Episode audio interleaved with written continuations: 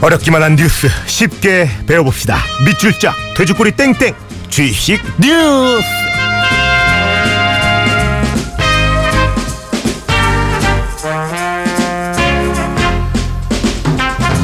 자 자랑스러운 굿모닝 FM의 personal 뉴스 트레이너 시사평론가 김선 씨 안녕하세요. 네, 안녕하세요. 2주 만이네요. 아, 그러게요. 예. 오늘 아침에 홍철 씨 예. 목소리 딱 듣고 난 다음에 아, 좋다. 그런 생각했어요.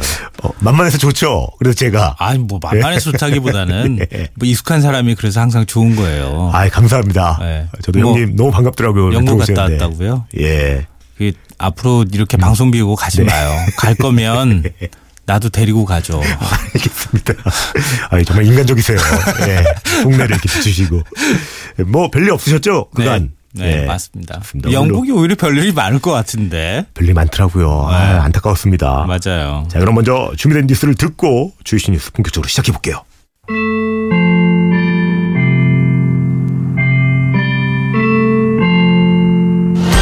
문재인 대통령이 탈원전 시대를 선포했습니다. 그 시작으로 우리나라 최초의 원전인 보리 1호기를 영구 중지했습니다. 우리로기 스톱이 정지합니다. 셋, 둘, 하나!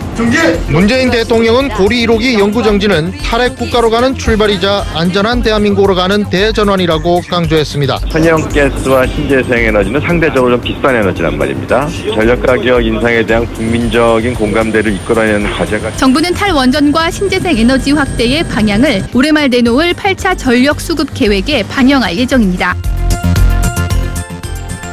자, 고리 1호기. 이 얘기는 참 많이 들어봤는데 우리나라 최초의 상업용 원전 맞죠? 네, 맞아요. 예. 근데 왜 고리야? 하필이면 그러니까요. 이렇게 생각하시는 분들이 있을 예. 것 같은데 기장군 고리라고 하는 데가 있어요. 지명이. 아, 그래서 고리구나. 고리 1호기. 아, 월성이 뭐. 월성 1호기, 월성이 있는 거고. 지명이었군요. 네, 맞아요. 근데 한국 원전의 역사가 바로 고리 1호기에서 시작됐다고 해도 과언이 아닌데요.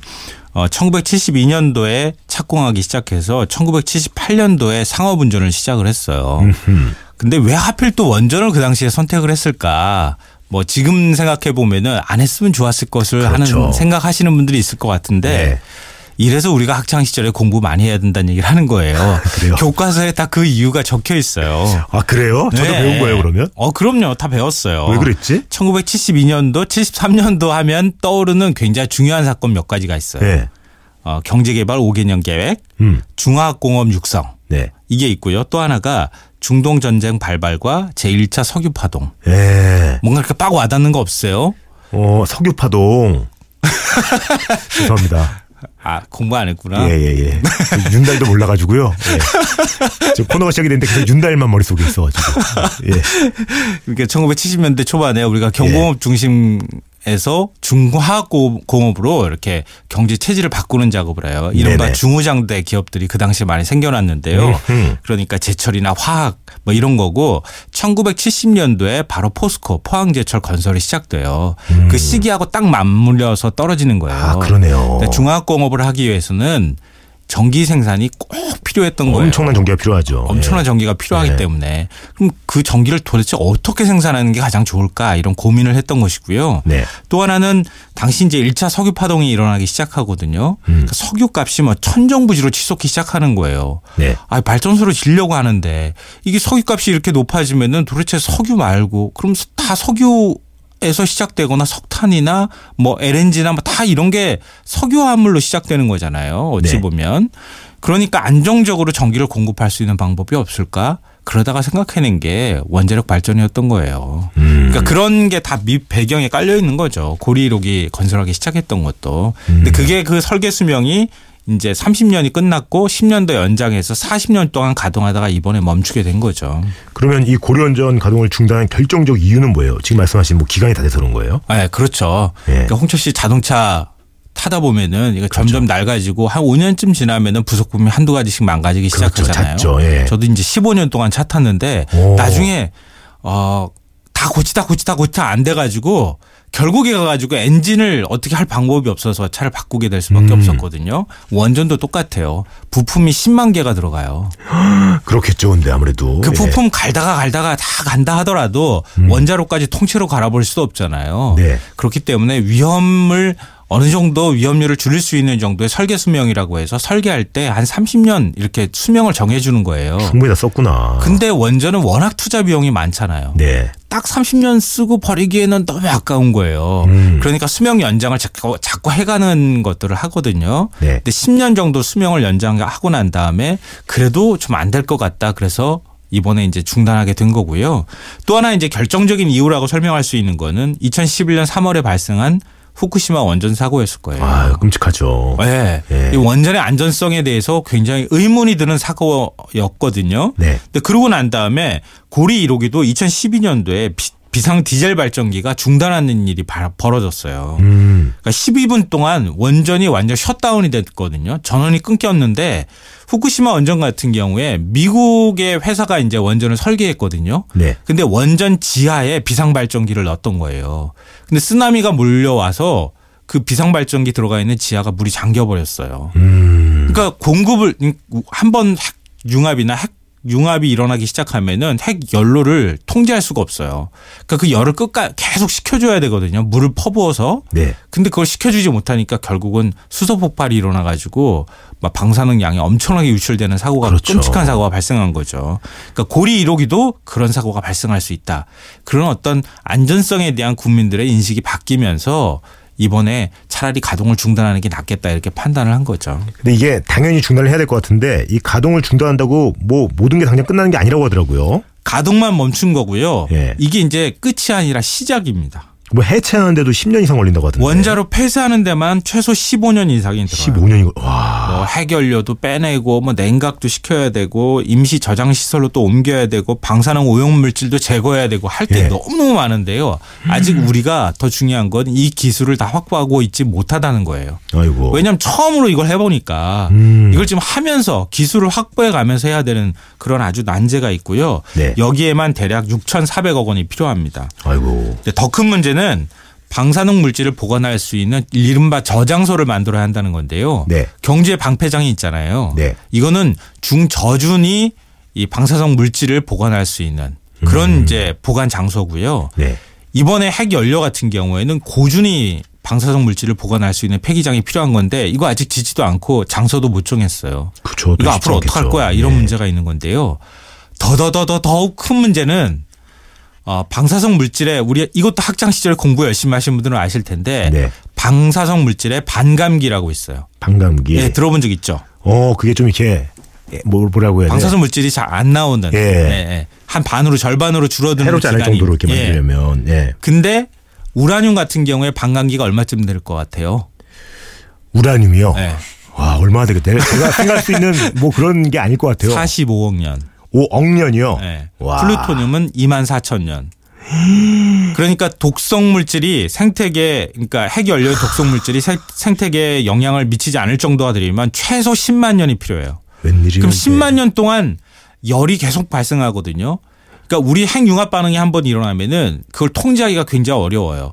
그러니까 계속 열이 발생하는 걸 시켜주거나 그걸 안전하게 보관해야 되는데 10만 년 동안 어떻게 보관할 거야? 우리 막 지진도 나잖아요. 지진이 10만 년 동안 안 날이라는 보장이. 없잖아요. 예. 이게 굉장히 큰 문제로 대두가 되고 있는 거고요. 그러니까 원자력 발전은 발전하는 데는 굉장히 싼 비용이 들지 모르겠지만 나중에 사후 처리 비용까지 감안하면 결코 싸지 않다.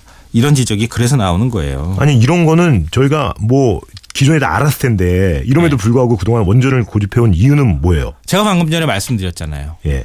그래도 지금 당장 미래 세대한테는 부담 줄 수 있지만 지금 당장 발전 원가로 따지면은 원자력이 음. 싸- 싸다 이런 건데요. 네. 우리 LNG 발전을 할 때 100원으로 가정하면요.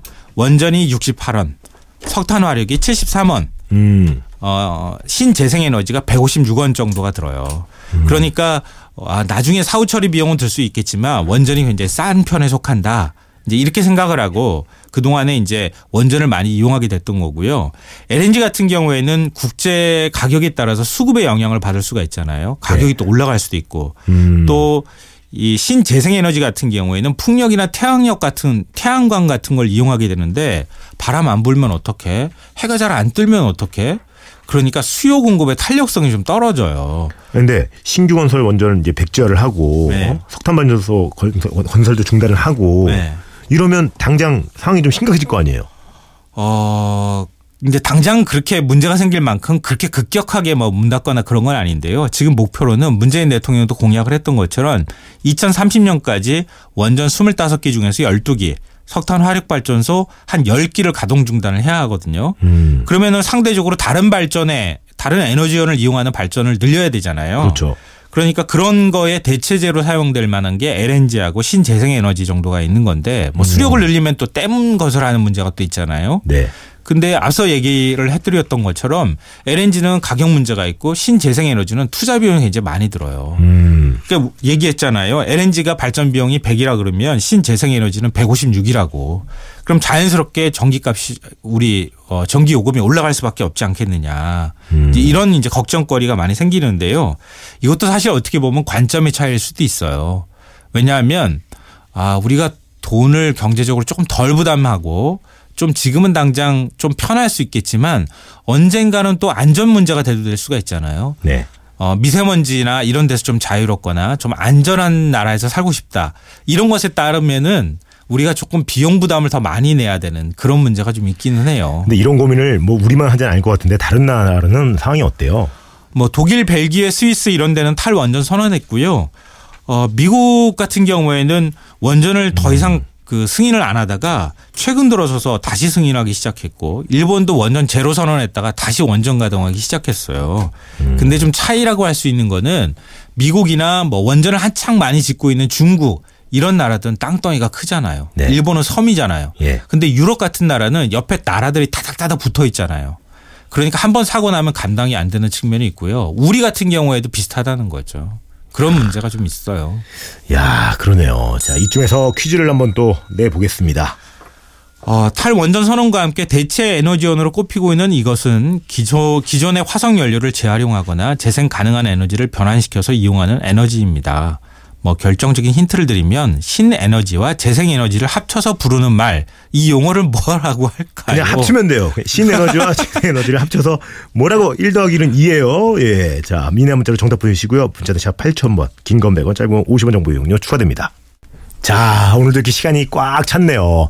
주입씨 퀴즈 정답, 신재생에너지죠. 걱정 많이 했습니다. 어? 신에너지와 재생에너지를 합쳐서 신에너지, 재생에너지 그냥 보내실까봐. 네, 다들 신재생에너지라고 변정선님, 조선우님, 박한울님, 2381님, 1024님, 9181님 선물 드리고요. 그리고 오늘 아까 우발적으로 제가 또 만 번째 문자 이벤트 했잖아요. 비틀즈 티셔츠. 만약에 만 개가 오면 아, 아까 너무나 간절하게 문자 보냈던 그 고3 학생 음. 4794님께 드리겠다고 했는데 만 개가 만약에 못 오면 아 감동입니다. 6508님 만번 도전 그럴 리도 없겠지만 혹시 제가 되면 아까 그 고3 학생 주세요. 0594님 홍디 비틀즈 티셔츠 고3 학생 주시고 전 쪼유 주세요. 사랑해요 홍디 3992님 학생회에서 오늘은 만번 하지 말죠라고 야 그러니까 우리도 다 늘 꿈이 있었어서 저기 지금 저 바로 앞에 있는 거잖아요. 저 예, 티셔츠. 예, 예. 나머지 만 개 내가 채워주면 안 될까? 그거 나눠주면 안 되나? 너무 이쁘네요. 우리 학생이 뭐라고 했냐면요. 네. 비틀즈 라운드 티 입고 Strawberry Fields Forever 들으면서 리버풀에 가고 싶다라고. 아, 야, 그래요. 우리 이 마음 굳게 써주신 6508님, 0594님, 3992님도 선물 드리고요. 우리 학생한테 이 선물 드리도록 하겠습니다. 자, 오늘 시간이 다 됐네요. 그러게요. 아, 멋진 음악 들으면서, 예. 우리 모두 꿈이 있었던 그 시절을 생각하면서 노래가 쏙 들어가네. 예. 오늘도 감히 외칩니다. 예, 오늘 우리 김성환 선생님 감사드리고요. 예, 고맙습니다. 같이 외치실 거죠? 예. 혹시 아직도 하고 싶은 거 뭔지 모르는 분 없으시죠? 꼭 하고 싶은 거 하고 싶은 거 하세요.